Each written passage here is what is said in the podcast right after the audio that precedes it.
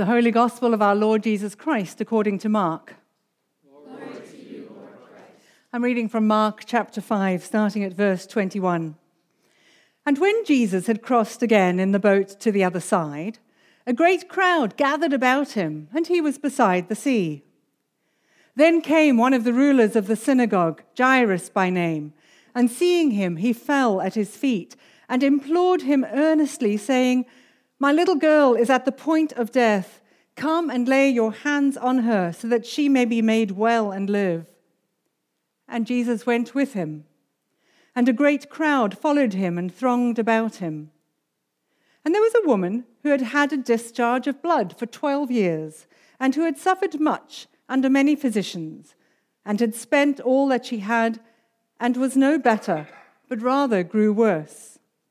She had heard the reports about Jesus and came up behind him in the crowd and touched his garment, for she said, If I touch even his garments, I will be made well. And immediately the flow of blood dried up, and she felt in her body that she was healed of her disease. And Jesus, perceiving in himself that power had gone out from him, immediately turned about in the crowd and said, Who touched my garments?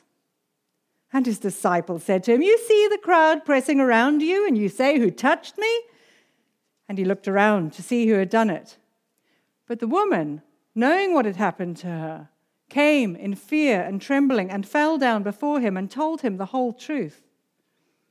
And he said to her, Daughter, your faith has made you well. Go in peace and be healed of your disease.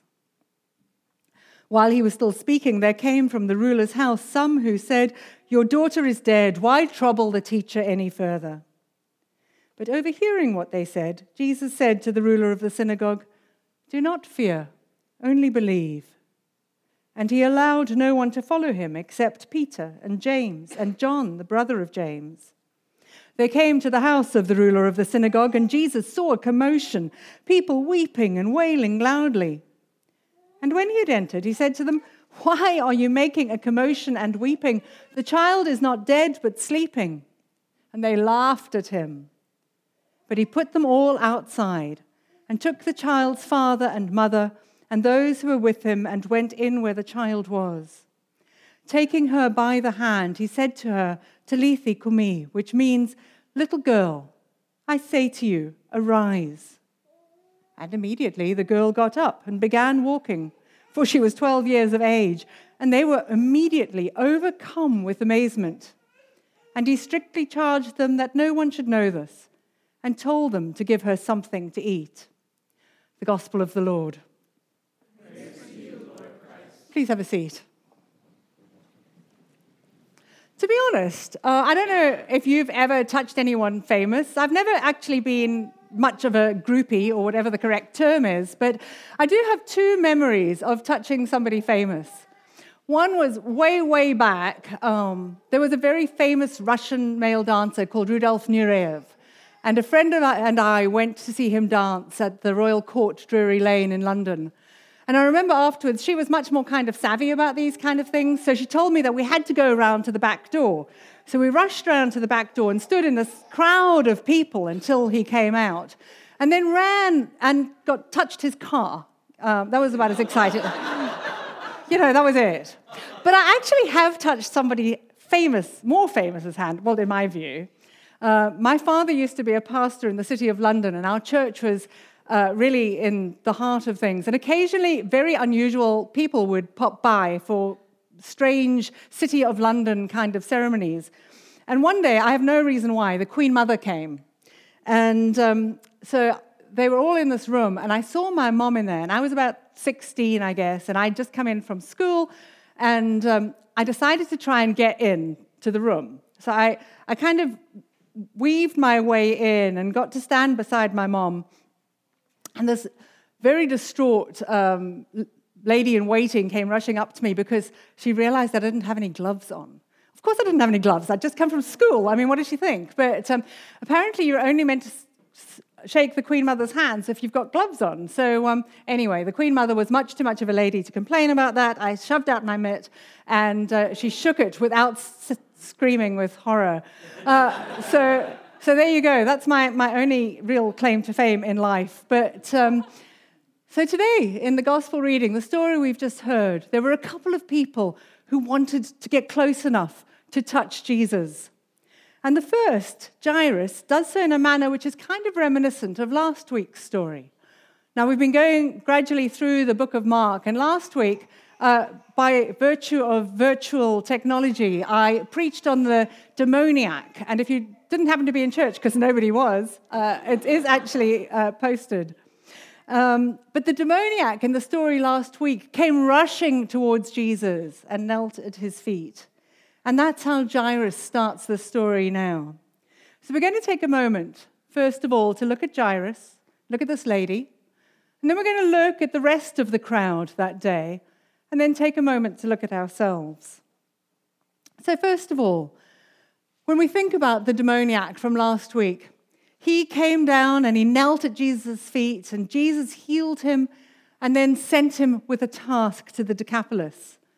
And I urged you to think about your own lives and where you are resisting Jesus and where you want to be conditioned as you head into this new year. And now, as Jairus comes, he's very different to the demoniac. The demoniac was crazy. He was out of his head. He was naked. He'd been cutting himself. He had kind of loose chains dangling off him. Jairus is a completely different kettle of fish.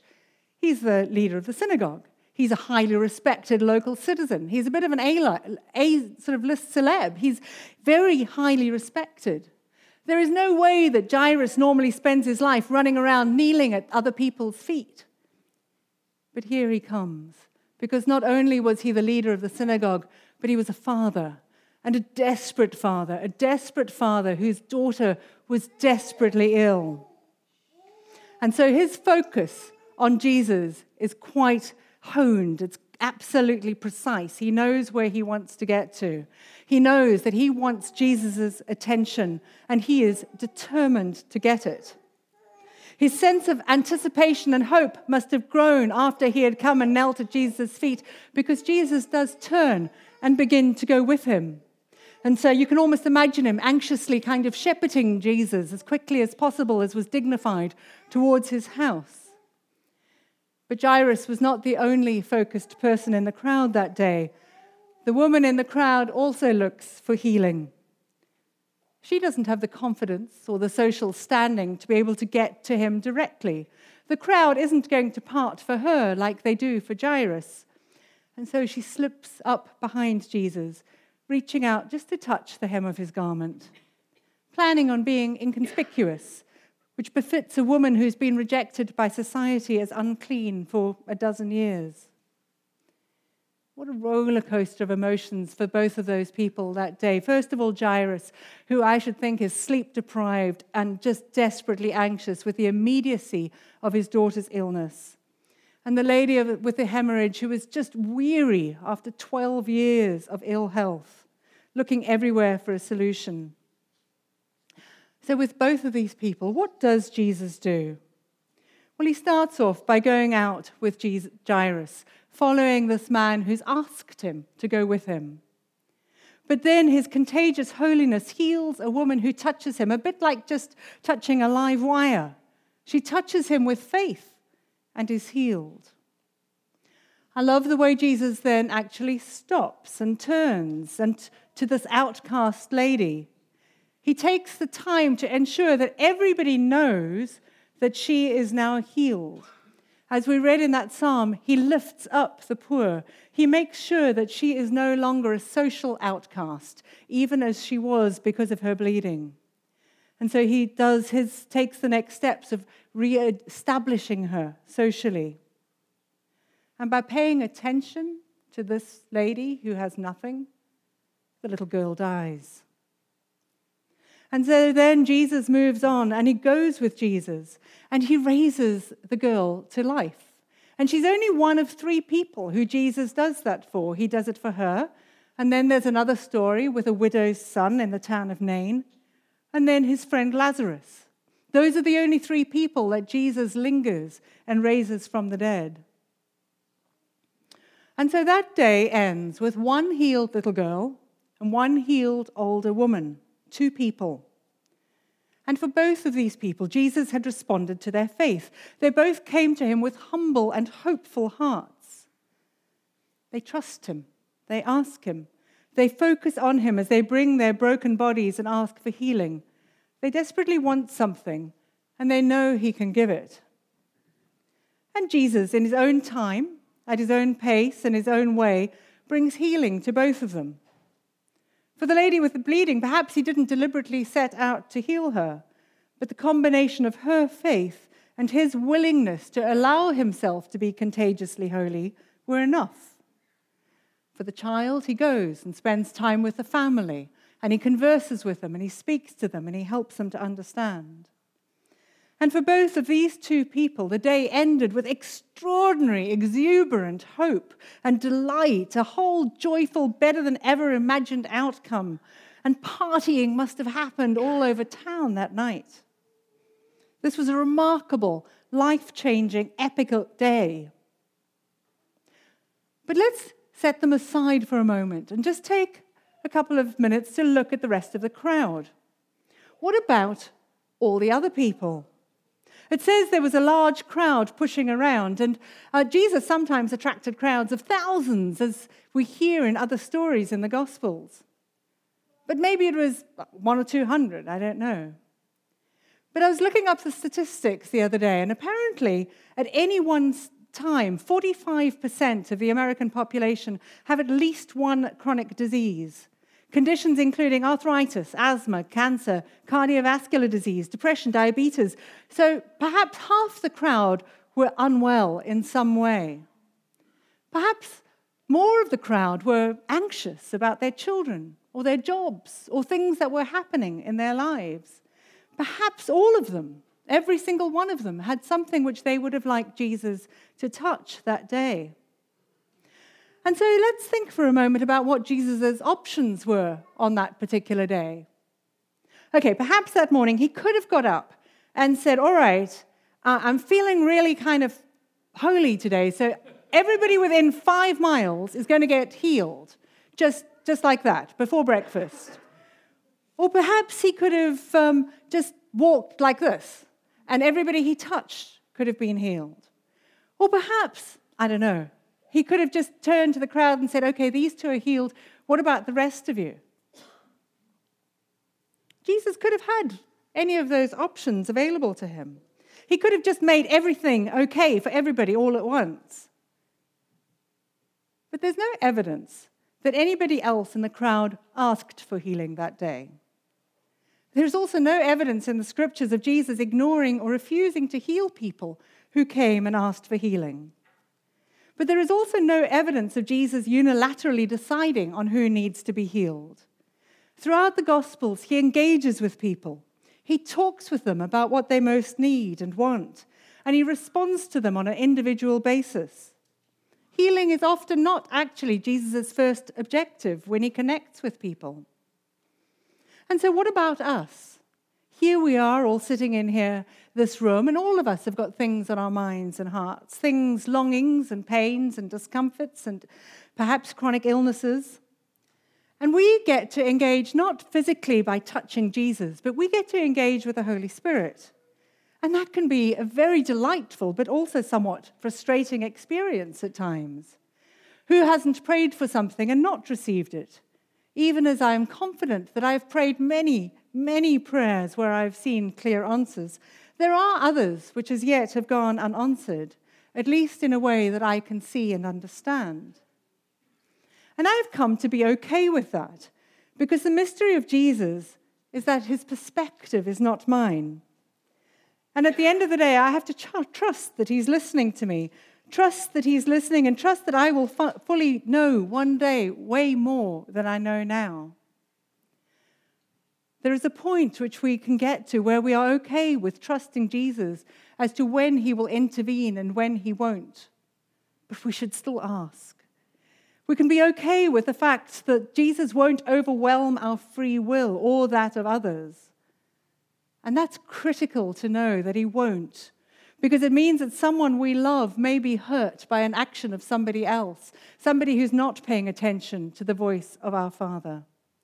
Bad things do happen to good people. And the Holy Spirit does not necessarily, that does not necessarily mean that the Holy Spirit is silent or passive or inactive. And for my own life, when I've been aware of some things which have happened which shouldn't have happened, I have been fully reassured by the confidence that I know that the Holy Spirit was interacting with people who did me harm. And I continue to be aware that my free will sometimes leads me to make choices and decisions that harm or hurt other people. Are we okay with accepting that Jesus' perspective may also be different from ours? That he always has a much bigger picture that we just don't see? That perhaps when we ask for A, he knows that B is better for us or for our neighbor? or that He might just want us to come to a point where we have a different response in our hearts? Are we okay with sometimes not seeing what Jesus is doing? When we ask for something and He seems absent, but He is not. He is not. It may just be beyond our current understanding or point of perspective. Jesus is going to come back. And until that point, we live in a partially healed world. We live in a time when ter- people turn their back on Jesus daily, when we all make negative choices that impact others, when we hurt each other with deliberate callousness. It's not just them that cause the problems, I do too, with the associated ripple affection of my actions and words. So until he comes back, he calls on us to trust the Holy Spirit to know that we are loved. He calls on us to pray and to ask on behalf of other people, as Jairus did for his daughter. He calls us to hone our focus onto the one who heals, to reach out to touch him, to trust him, to ask for his perspective, to ask for our understanding to be enlarged, to ask for him to help us to focus. In a few minutes, we're going to be baptizing Charlie. And as we're praying for him today, we're going to be praying that he will learn that his focus is always on Jesus. We want to pray for him that when adversity strikes, he will know that he can reach out to touch him and that he can listen for the voice of the Holy Spirit in his life. He can, we want him to know that there is a bigger picture than his own picture. We want him to pray that there will be a time when he comes in confidence to make his own adult profession of faith. And we want to be good examples to him as he grows up and to all the children in our community, showing them that we trust Jesus, that we kneel before him, that we bring the things that break our hearts and plague our bodies, our hopes, our dreams, our longings. I love this quote from the author of The Little Prince, Antoine de Saint Exupéry.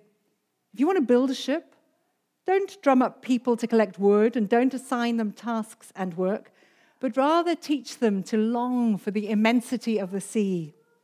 For Charlie, we don't want to teach him just behaviors, we want to teach him how to long for Jesus. We don't want him to be one of the crowd. We want him to be one of the people who will run and kneel at Jesus' feet and touch the hem of the garment. We want him to be someone who engages with Jesus, who intentionally commits himself to listen for the voice of the Holy Spirit. We all learn by example. And so, the charge to each one of us, to friends and family, to the community here, for Charlie and for all the others, can we model that? Can we live like that? Can we live the way we long for Charlie to live? Will we kneel at the feet of Jesus, bringing our pride and ambition and self seeking to kneel before Jesus, asking Him to lead us and direct us? Will we touch Him? reaching out to Jesus as an act of the will, a decision to engage. That might come through truly praying, not just talking about praying, or engaging with other people, or being articulate about what we believe, letting it impact those around us. And we all have an opportunity for that at the moment through Alpha, to have the chance to just listen to stories and to be clear about the one that we long for. Will we focus on Jesus, asking Him to bring healing, and asking the Holy Spirit to teach us daily to be more like Him. Let us pray. Jesus, we thank you that you are always attentive to our words and our actions. We thank you, Holy Spirit, for the way that you work and lead and teach and guide us. We thank you that though you have a much bigger perspective than we do, you show us what we need to know often, and sometimes you hold that information for us until we are big enough, old enough, wise enough to understand. Will you guide each one of us? Will you touch those places of longing in our own hearts? Will you touch our bodies, our weariness, our aches and pains? And will you help us, Holy Spirit, to listen to your voice as you speak to us and you teach us how to long and to focus on Jesus? Amen.